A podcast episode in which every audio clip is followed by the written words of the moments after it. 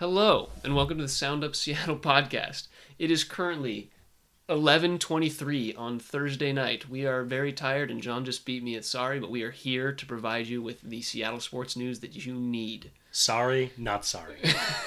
11:23, also known as podcasting time. Exactly. So if our voices get a little groggy, you know why. We're going to be drinking a lot of water, trying to keep the throats fresh. If at the 3-hour mark you're just hearing snoring, bear in there. It gets better.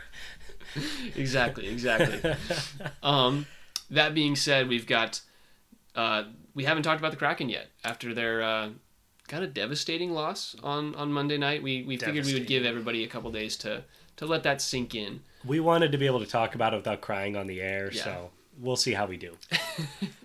And then we also have just kind of what's going on with the Mariners. You know, they kind of got their asses handed to them by the Red Sox the last couple days. It's Thursday, it's a day off, so I'm definitely going to cry on the air during that discussion. So. We might talk a little bit about the NBA at the end of this just to cheer ourselves up, because the NBA has been great for our hopes and dreams. To be able to talk about something we can really be excited about. But anyway, thanks for joining us. It's going to be a bit of a glum discussion, just based on the recent Seattle sports play, but it's going to be a good one. Anyway, as always, a little cavity picnic.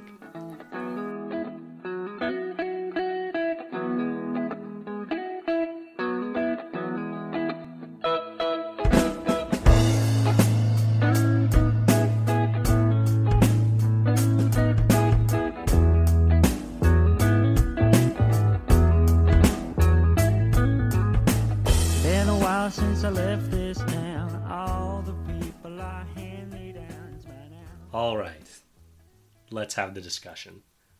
The Seattle Kraken on Monday, I believe? Monday.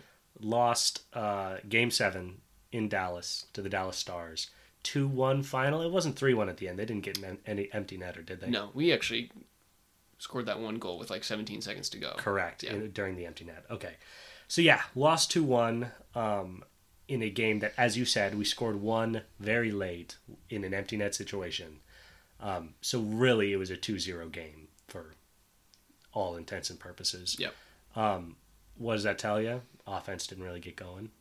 I guess just in general, but we'll talk a little bit more about the Kraken in their offseason and looking forward, a little optimism, but what were your takeaways from that Game 7 against Dallas?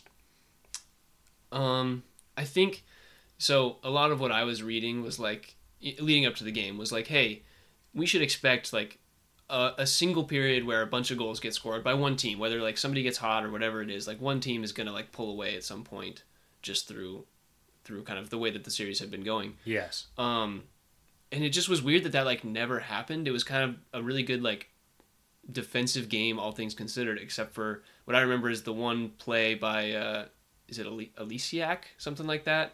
The guy who basically a puck came and it was, he had to either get the puck and it was kind of center ice, or the Stars wing was going to get that and have just a one on nobody with Grubauer in net, and that was kind of what started the Stars' momentum. And after that, it was the puck had been kind of flicked up, and it had some like weird backspin on it when it landed. It definitely, the guy wasn't expecting it to bounce the way it did, and he just whiffed on it. I don't remember which defensive player for the Kraken it was, but he whiffed it and allowed a one on none fast break that led to the. Obviously, ice-breaking goal there. And that was in the second period, I believe? Yeah, I think it was late second period. So this had been a defensive battle up till that point, and to lose the momentum of being in this scrap on pretty disastrous play. And, it was kind of indicative of the game in general, because I think one big takeaway both of us would say is that Grubauer did not lose us that game. No, yeah. Grubauer was awesome, as he has been all postseason. There were some saves where he just like would like snag the puck out of the air, snagging it right out with like there. With one man, or it was like a 1-on-0, similar to what he had, But eventually, you get enough of those, and one of those is going to go through. Absolutely, yeah. They had a lot of good shots on goal, and he was making awesome plays. Like you said, that play, technically he let the guy score, but come on, it's not his fault. Yeah, you can't be in that situation. The offensive player should score in that situation. And then the other shot was just a fancy little piece of a stick play down around the net. So I thought he was awesome. Our defense let him down. I think that's kind of in the story of the series in a way. Our defense around Grubauer, not been that solid. I mean, if you think about it, in that game, only allowing 2 goals based on what we had been seeing previously throughout the series, like, that's pretty good. Two goals should win you the game, and, like, you know, if you think about it, the average amount of goals scored in a game to win is, like, 4. Yeah, that's a good point. I think I give most of that credit to Grubauer. I think they could have scored 5 or 6. Yeah. One note, this was really interesting. I heard this statistic. Going into Game 7, in every single game up to that point, the first 6 games, the team that lost scored at least 2 goals. So that was the first game that anybody, or the loser, didn't score 2 goals. Correct. Yeah. So the fact that we scored 0. So, you know, if we would have scored what every other loser scored, we would have tied them. Yeah. The other thing is, in 5 of the 6 games going into Game 7, the winning team scored at least 5 goals.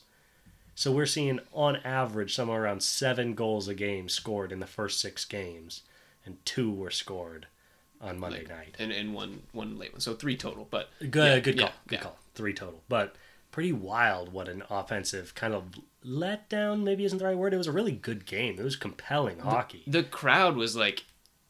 I felt like the Kraken were really good at taking the crowd out of that game for the majority of it. Like, they had a power play early, or kind of midway through the first period, I think is what it was. The Stars did. And the Kraken just, like, killed it. And it was like, oh, that was all their momentum just got taken away. Yeah. And we were trading body blows in terms of getting good shots on the net. Ottinger played an awesome game. Yeah, Ottinger was really good. This was his best game in the series, I think, when they really needed it. He's 20. You're kidding. Yeah, that's what they were saying on the broadcast. Oh, my goodness. He's going to be a menace. Why didn't we steal him in the expansion draft? Maybe he wasn't old enough yet. Yeah, that's wild. That guy's going to make a lot of money. But he was fantastic. But we were trading good shots on goal in the early minutes, flying up and down the ice, both teams, both goalies making great plays. And then it just felt like over the course of the game, they were just controlling the puck more and more. A couple plays went their way, and we just stopped getting good shots on goal. Those second and third periods, I felt like our quality shots on goal really dried up. So yeah, you know, I'm not sure if I'm more disappointed in our defense for giving up the plays that led to their 2 goals, or our offense for failing to generate more.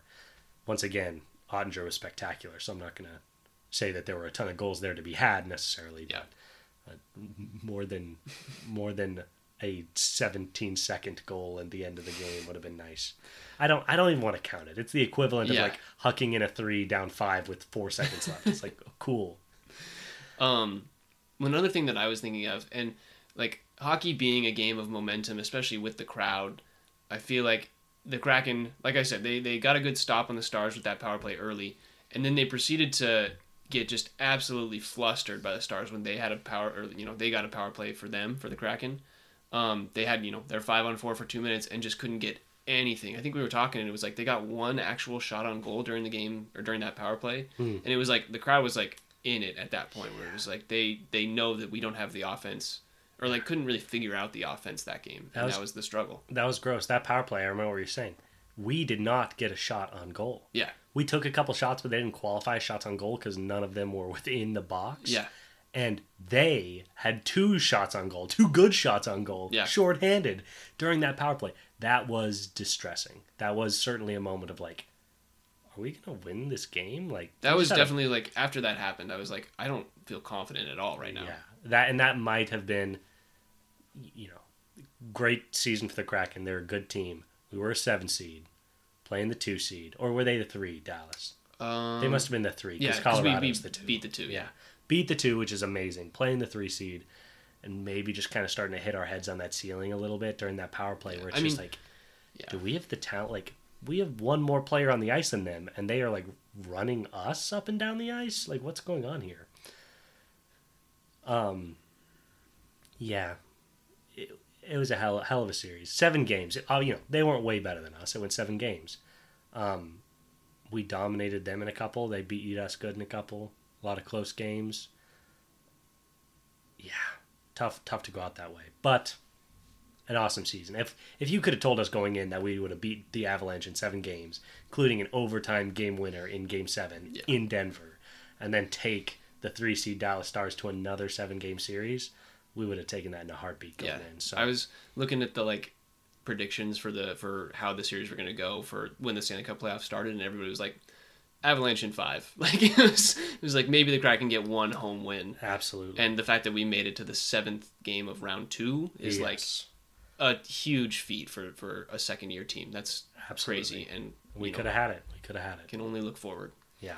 Wide open now, man alive. I'll tell you what, odds aren't good, but I'm a Panthers fan hard. Let's go Panthers fans. Anytime I can root for an 8 seed. They just won that game in the fourth overtime. Yeah, so tonight, 11 p.m., the game 1 of the Eastern Conference Finals. The Florida Panthers and the Carolina Hurricanes went to quadruple overtime, and in the 79th minute, the Panthers won. That's sick. I didn't know that they pulled it out. Yeah. That is wild. 79th minute. So almost a quintuple overtime. Will they do that at some point? Do they go to sudden death, or do they just make them keep playing? I don't know, because I think they just keep playing. Because they have there's definitely shootouts though, right? I feel like that's a thing in hockey. Just I don't think it is necessarily in the playoff. Yeah, in the playoff they might take that out of it and just make them keep playing. They should do that in like the World Cup. I wonder instead. If they just start pulling kids out of the stands. It's like, we need legs, man. These guys are. People are army crawling across the ice. That's the real reason they have those like Stanley Cup commercials where it's like the 6-year-olds beating each other up. Oh boy, those are great commercials.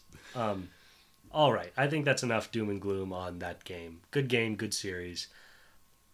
You asked me a really good question going into this while we were talking before recording. It's if this team could get one thing, like not necessarily a name of a player, but one type of player, who would we want to improve the team?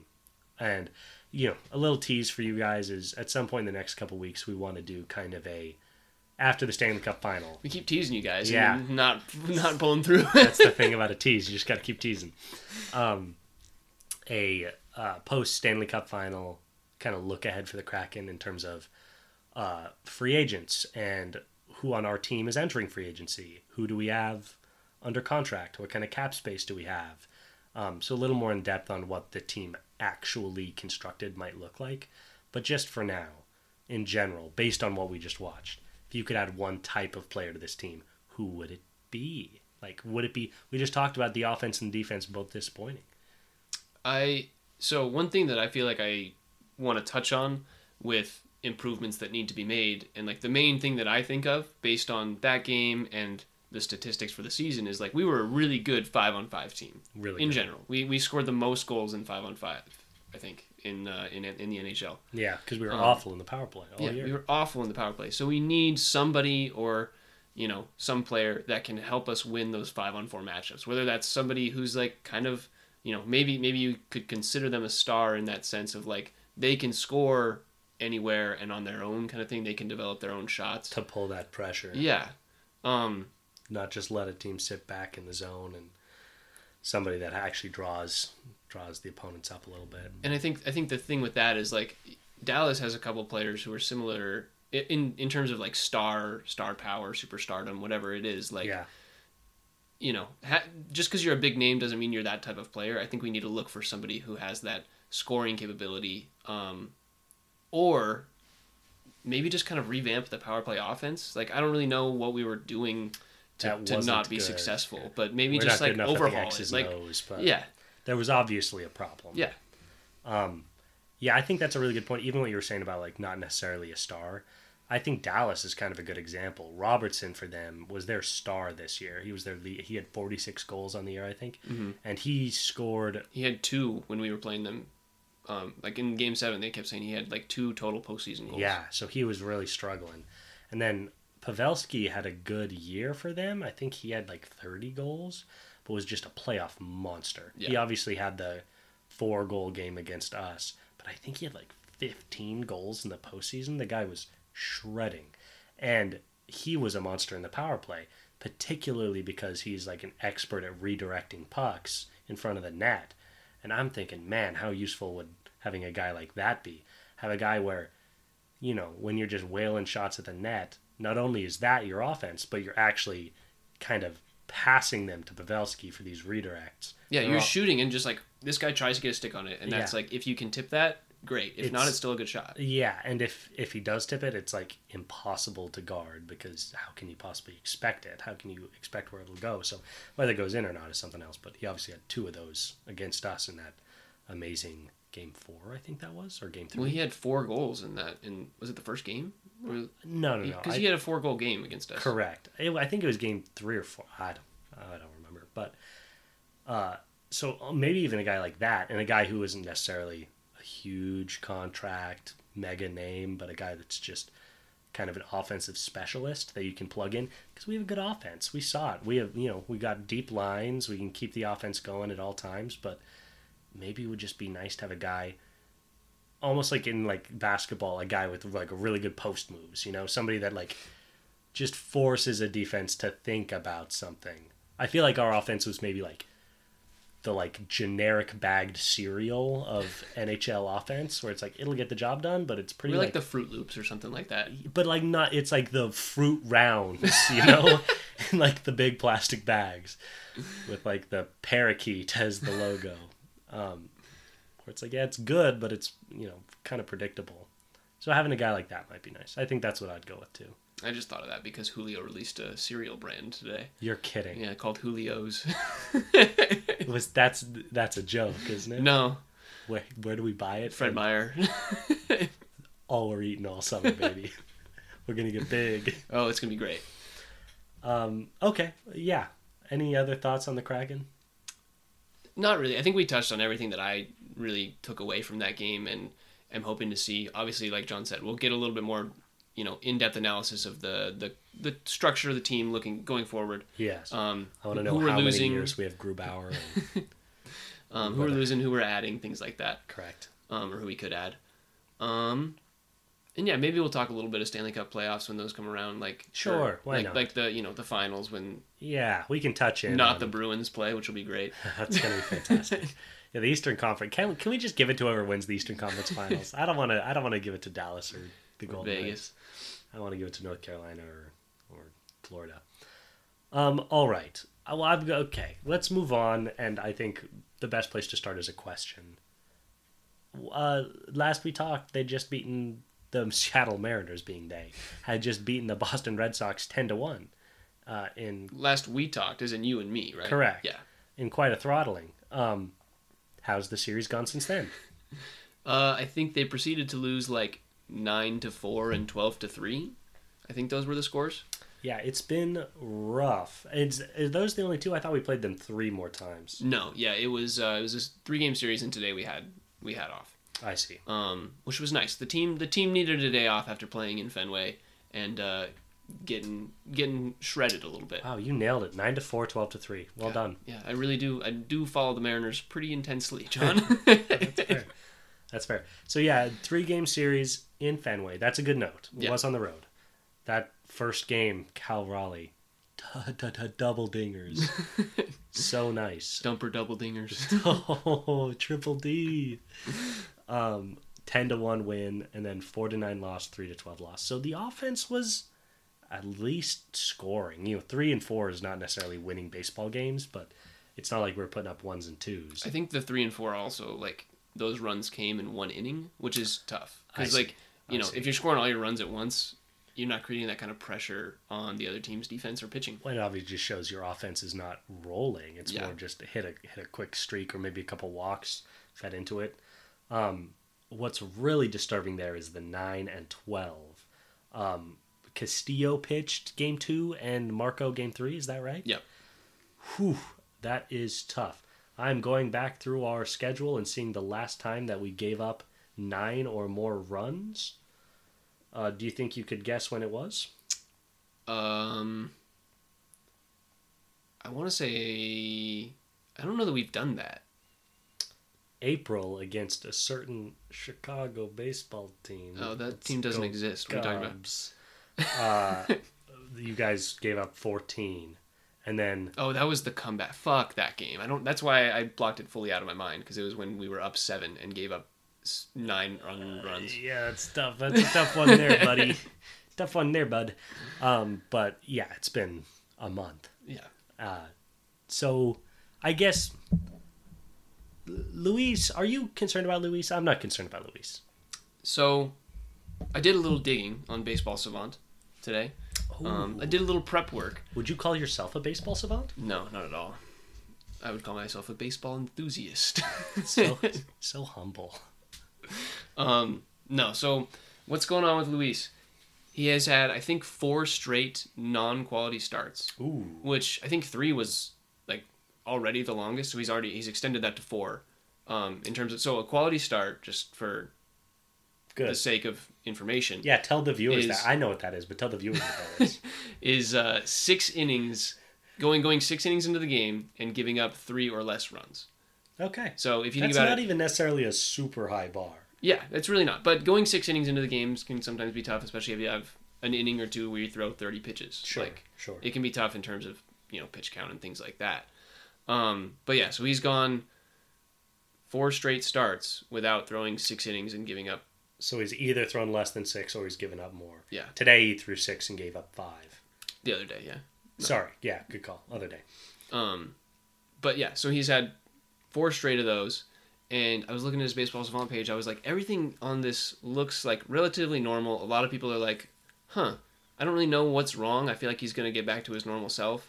The one thing that I've noted and seen is that he's throwing his fastball more, and all of his other pitches just a little bit less, but his fastball has jumped up in usage. I think 5%, which is a pretty big number, all things considered. If you think he's throwing, 100 pitches a game, that's bumping every other pitch down. I mean, it's probably 10% now that I think about the numbers. But 5 more fastballs. Yeah, 5 more fastballs. Or 10 more fastballs. But seriously. So. And those are the ones that people are ripping. So. Yeah, and so what's happened is his fastball average velocity is down 1.5 miles per hour. Okay. From last year. It's at 95.5, and his average fastball velocity last year was at 97. Mm.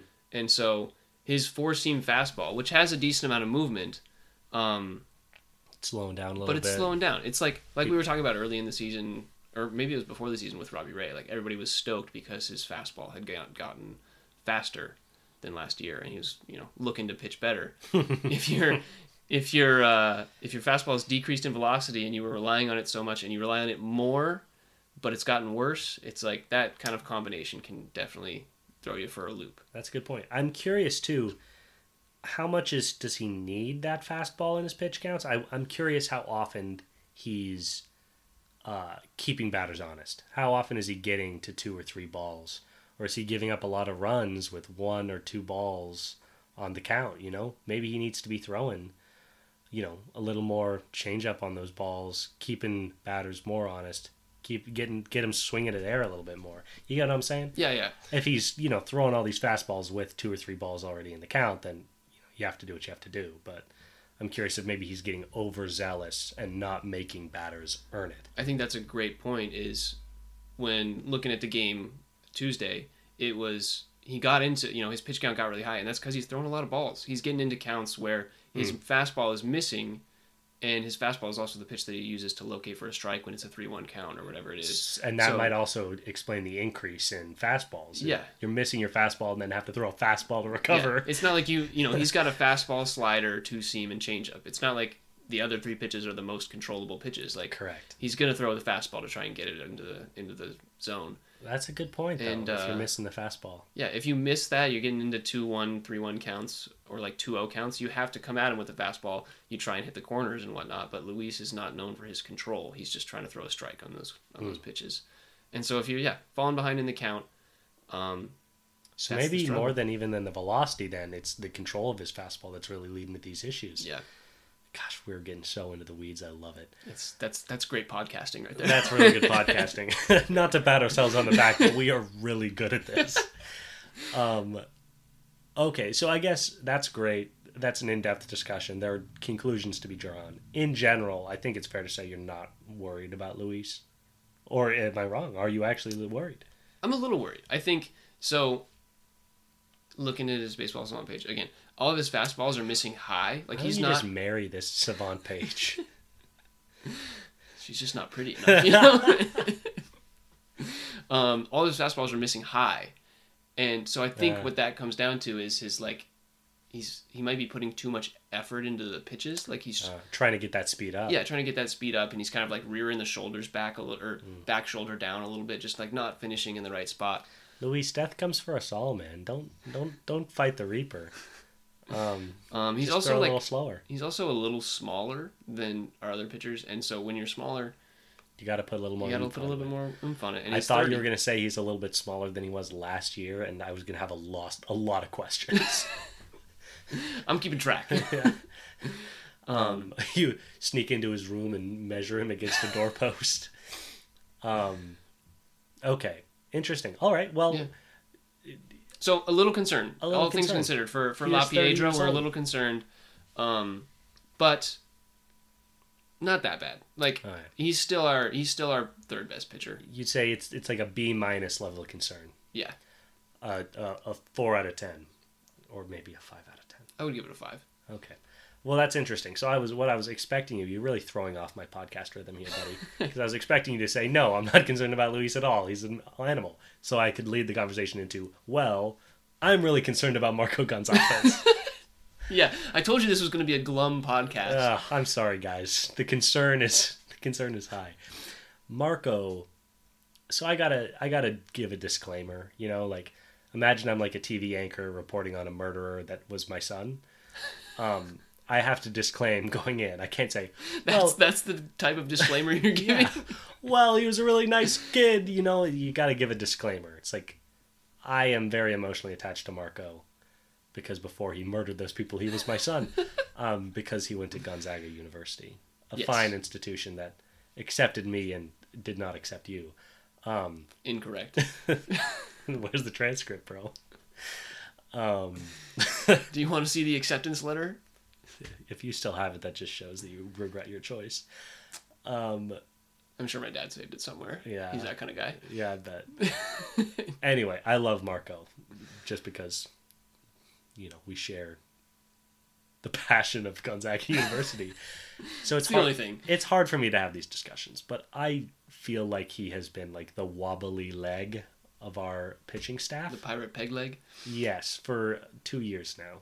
What are your thoughts? Just going to take a brief pause to let that sink in. Let me dry my tears. I can't believe I haven't said that out loud. I know. Marco, I'm sorry. I'm going to disagree with you. Okay. Oh, look at this. Yeah. You just disagree with me left and right.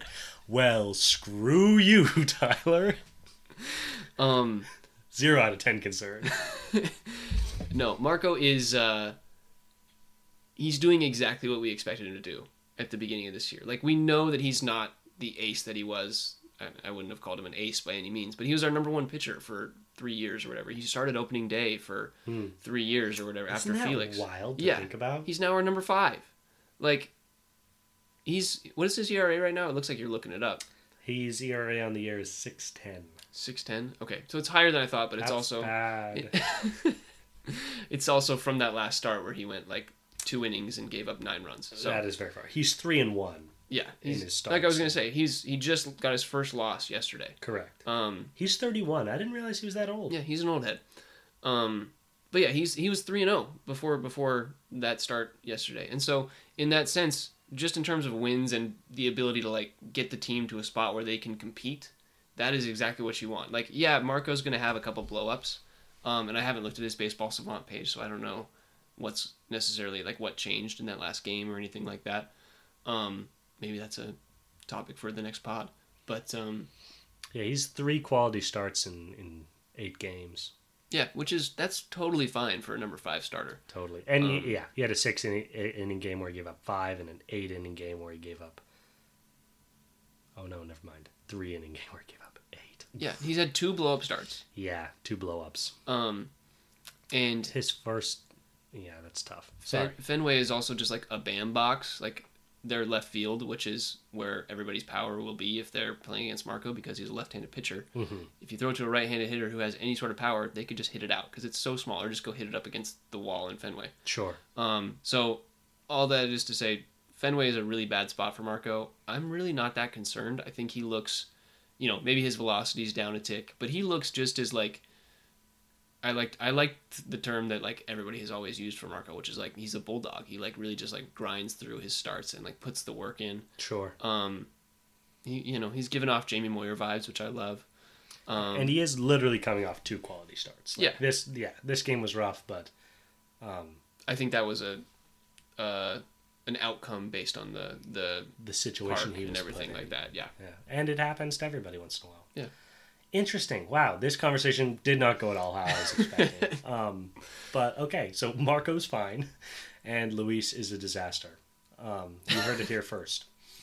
Yeah, we're looking at, you know, they're going to turn it around. Marco's going to be the Cy Young this year. The AL Cy Young. That would be insane. There's no way they would allow anybody who throws under 92 to get the Cy Young. You'd have to get a lot of quality starts. Who was pitching for us in Game 1 against Boston? Jorge Kirby. Jorge Kirbs. Jorge Kirbs himself. Man, that guy. He looked so good. Oh, I watched that game. He looked so good. What's he doing on the year? Do you know? I think he's got like a 2.45 ERA or something like that. He's like mid. Oh my god, he has a 2.45 ERA. What's his win loss? I think he's like 2-1 or something. I don't know. Wow, his win that loss. Was bad. After the ERA, you should have stopped. He's 5-2. Really? He's got that many decisions in the game? It looks that way. That's kind of crazy. Because, I mean, like I said, Marco's only got 4. I think Logan only has 3 or 4. Okay, so he is, yeah, a lot of decisions. He's only pitched 8 games, and 7 of them decisions. Of them, the runs were decided by the end of his start. So his first game against the Los Angeles Angels on the 3rd of April... He pitched 4.1 innings and gave up 4 earned runs. That's a tough start. Yeah, that did not a great outlook on his first start, but he's looked amazing ever since. His last 7 have been quality starts. Yeah. All at least 6 innings. He's given up 1-2-2-1-3-0-1. Oof. Jorge Kirby. Have my baby. Yeah, he's been killing it. That's fantastic. So... You know, we come out of the Red Sox series, and Jorge Kirby had a great start. He's looking amazing. Logan Gilbert, honestly, I'm pretty stoked with where he's at right now. Bryce Miller has looked great through 3 starts. He's had a historic. We haven't even really talked about that. He's had a historic start through his first 3s. See, I didn't hear about his third start. God, Bryce Miller's 2-0. He's got like a 0.47 ERA. He has an 0.47 ERA. That's whack. Yeah, I think he's got an 18-1 strikeout-to-walk ratio. Yeah, he has allowed 1 earned run in his career. Yeah. Through 19 innings, he's allowed 1 earned run, and I believe it was in his first start against the A's. Correct. Yeah. On 2 hits. Yeah. That was, yeah, it was he like back-to-back doubles. And that he also had 10 strikes that game, or strikeouts, so... I think other than the earned run, I think he hasn't allowed a batter past second base. Oh, my goodness. So, and that's, you know, relying a lot on the changeup, or the fastball, and then...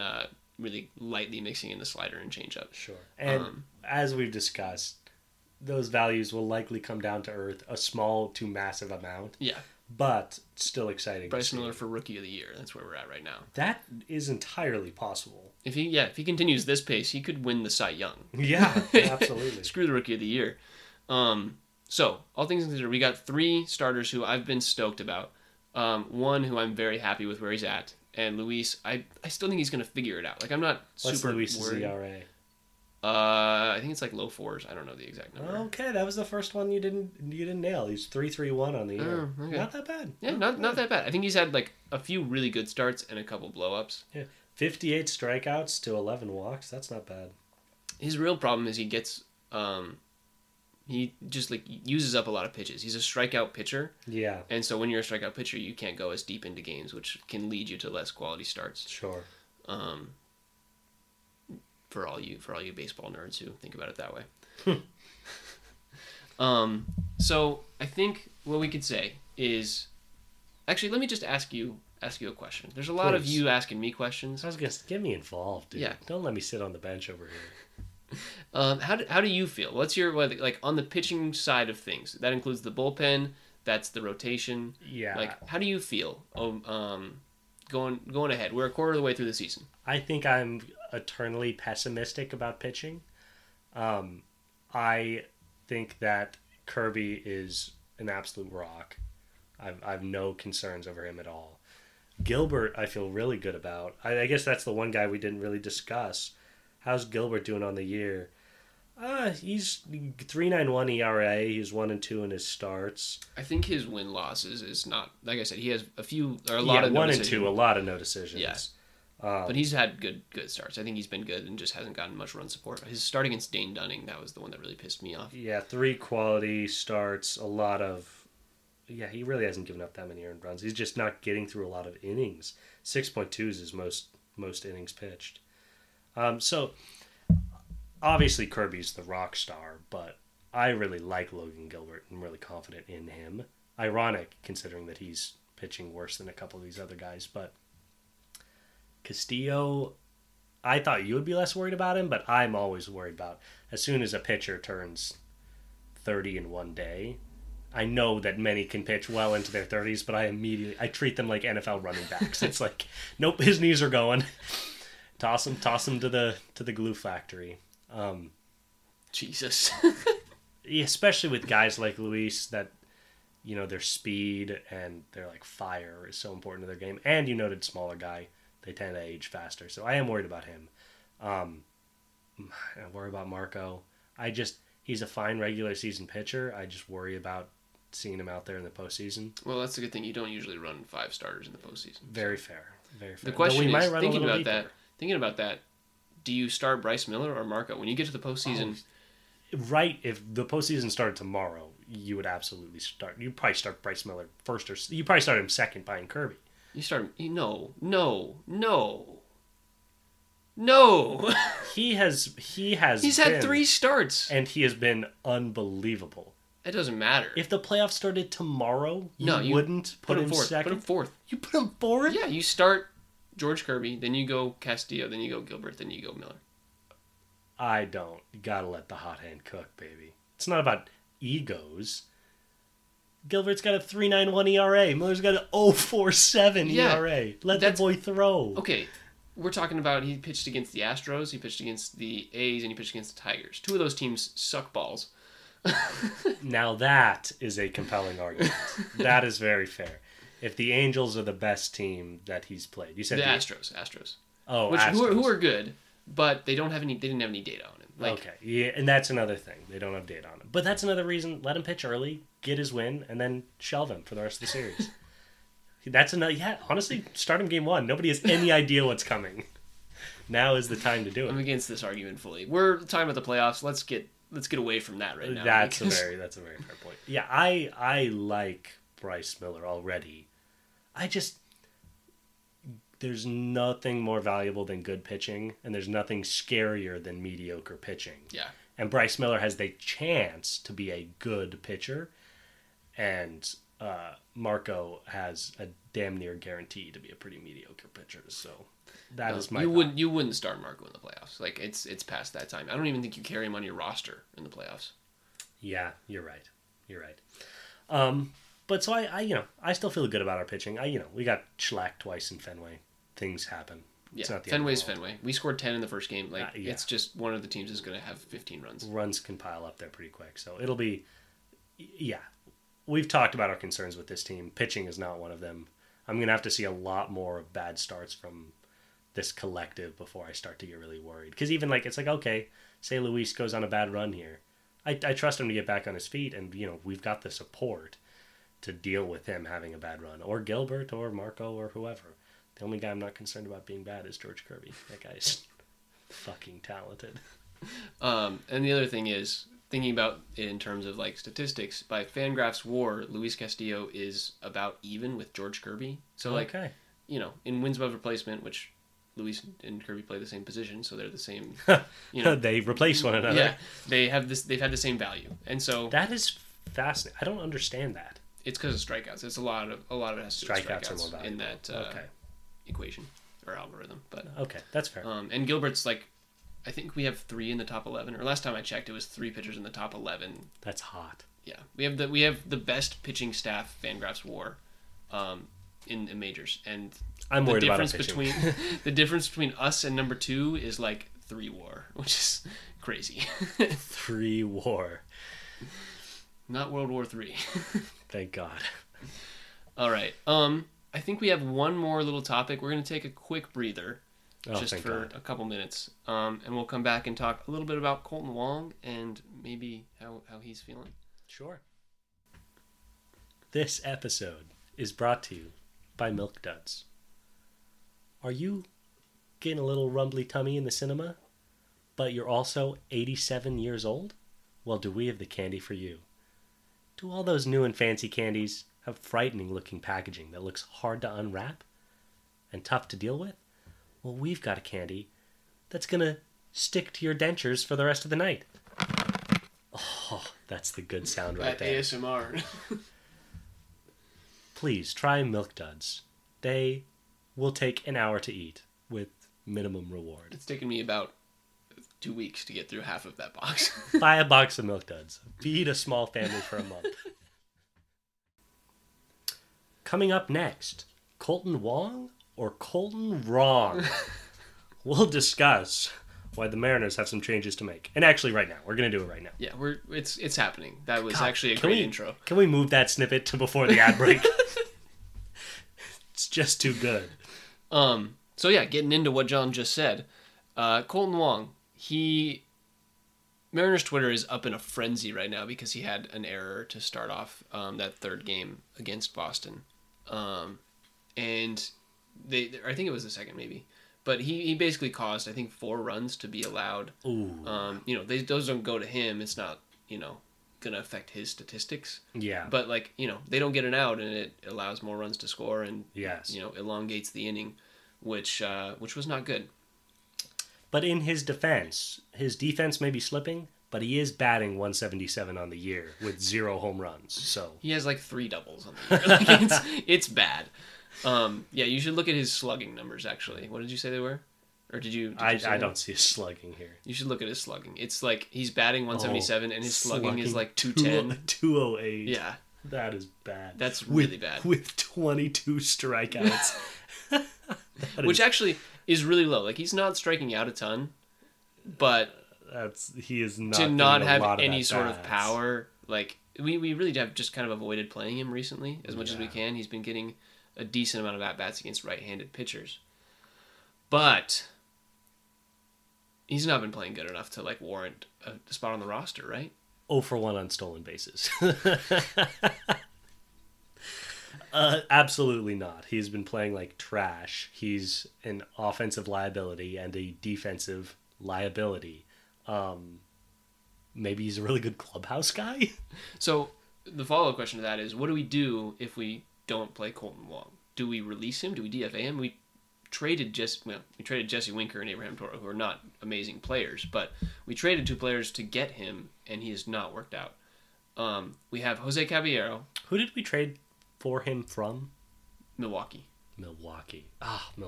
Always sending out horrible talent. Just 3 years too late. So we've got Jose Caballero, who's playing second base at a good clip. I think he's batting 297, 298. Which we desperately need in the lineup. Yeah, we just need somebody getting on base. Granted, he doesn't have as many at-bats. Sure, but yeah, 298 is nice. He's also 26 and not 32. Yeah.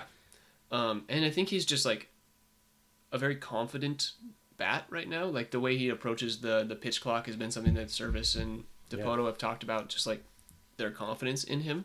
And he's got a full half of the at-bats that Wong does. So yeah, the numbers there do not lie. Yeah. All that is to say, he's not really proven himself against right-handed pitching. We really platoon him with Wong. Yes. But so that's fair. His numbers would drop if he was getting the lion's share of the attempts at second. Yeah. And we don't really have anybody else to play second base right now. We have Sam Haggerty, who has been he really hasn't provided a lot of.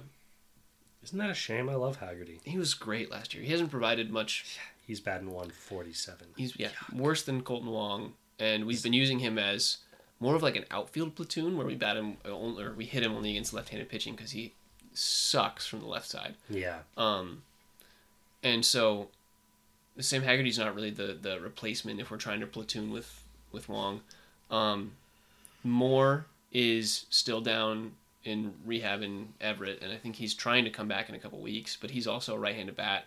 We don't really have anybody. If we're trying to do this platoon at second base, We don't have anybody to take that position when that can bat left-handed, besides Wong and Haggerty, but they both suck from the left-hand side. Yeah, that is brutal. Maybe just giving Caballero a bigger chunk, giving him some experience against lefties and just seeing what he can do, or against righties and seeing what he can do. I mean, Wong has been bad. I guess the thought is, you know, maybe there are Milwaukee fans out there that are saying he's like the Julio Castillo of second baseman. You got to just give him time and he'll get better. But, man, I'm looking at his year-by-year stats and, yeah, he really fell off a cliff. Yeah. Another thing to note is the Mariners have one player who plays shortstop in, I think, AAA right now, Mason McCoy, who would be... Great baseball name. Who I think bats right-handed, so he's kind of has the same issue, but he's somebody who we haven't seen up yet, and we haven't really tested his ability to hit against right-handed pitching. I don't know if the Mariners have really put in the work to test Jose Caballero against right-handed pitching either. Yes. So we're still like looking ahead to see what the next steps could be. I saw an interview with Jerry DiPoto somewhere, or maybe it was a quote from somebody from the interview, but he was basically saying, like, we're going to give Caballero a bigger burden at second base for now and just see if, like, some time, not away, but, like, some time not starting for Wong will, like, get him to, like, recenter because he get might him be pressing. Just sit in the corner with a dunce cap on for 10 minutes and... Yeah, it might be pressing. That is fair. So yeah, I interrupted you. I think that's the right move. I'm kind of talking myself back in on Colton Wong. Just looking at his year-by-year stats, they fluctuate up and down, but it's like a floor of 241 to a ceiling of like 285. He's just been really consistent for the last 5 years. The fact that he's batting 177, unless he's like physically falling apart, it will come back up. So yeah, maybe just take a little pressure off him by giving Caballero kind of the lion's share and let him work his way back into it. It would be nice to have the righty-lefty combo at second. Because, yeah, we don't have anybody there who's like a star who needs to be playing every day. And the nice thing about that is that you can match up, you know, when need be. So, yeah, maybe I'm cooling even as I'm talking about it. And maybe we just need to let Wong work it out, you know? Yeah, I thought we were going to get to that point, but I figured we would have the discussion because, like I said, Mariners Twitter is freaking out because they think we should DFA Colton Wong. And I don't think that's the next step to take. Give Mariners Twitter what they want, a Wong discussion. I think that's all there is on the Mariners. Yeah, I mean, there's always more that I could bring up, but I think that's what we need to talk about for today. You're exhausting me. It's been 48 minutes and... We said this was going to be a short podcast, as always. So yes, I know. We always do this. But do you want to talk about the NBA?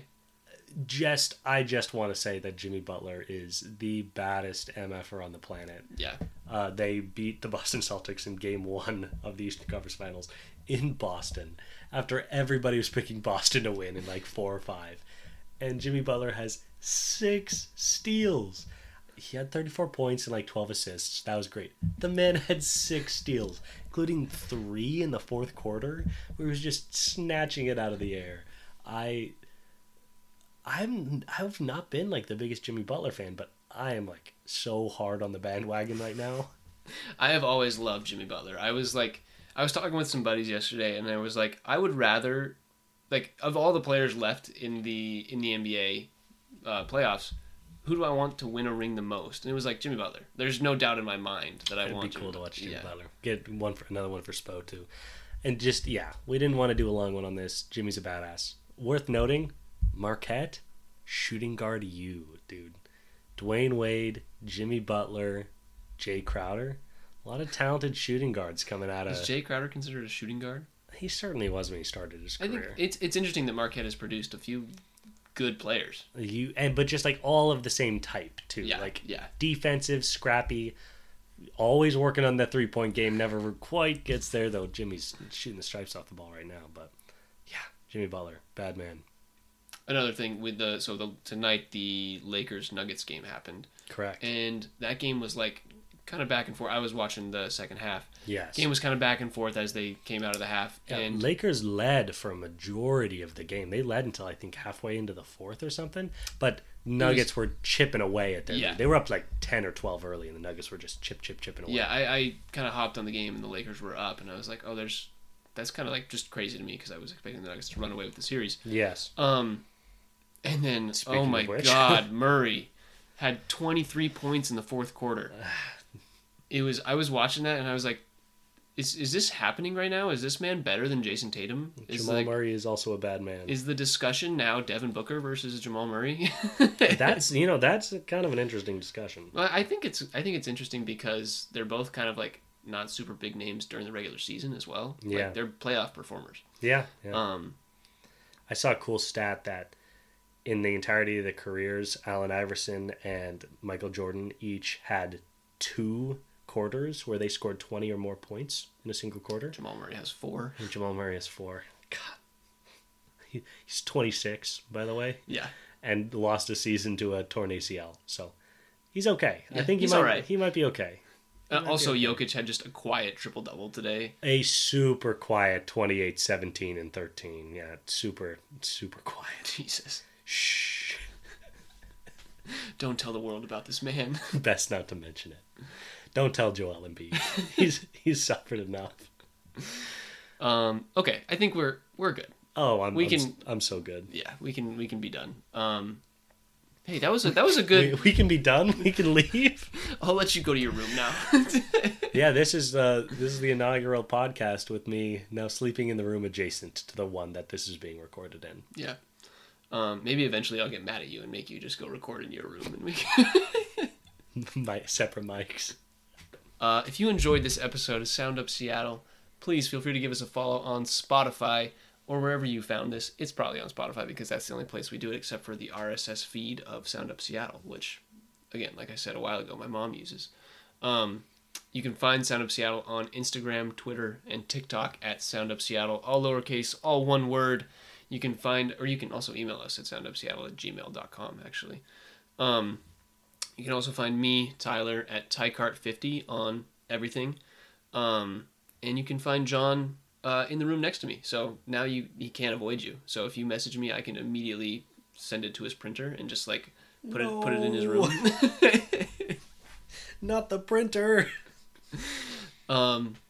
Yeah, feel free to send us your questions on Twitter. I know we have not had any DMs, but we're getting to the point now. We've got 7 listeners so far. Hell yeah, Jimmy. Slide into those DMs. We appreciate you guys listening. We hope you have a great Friday and have a good weekend. And as always, go Squids. The season may be over, but the Squids are still alive and alive. Should we change it to Goms? Go M's? Goms. Yeah, I think go M's. It's time. All right, deal. Go M's. Go M's. Just really need to open my water bottle. Sure. If that squeak didn't want it to come on. Want to do a quick ad break? Sure. Please don't drink during my ad read. Fuck you.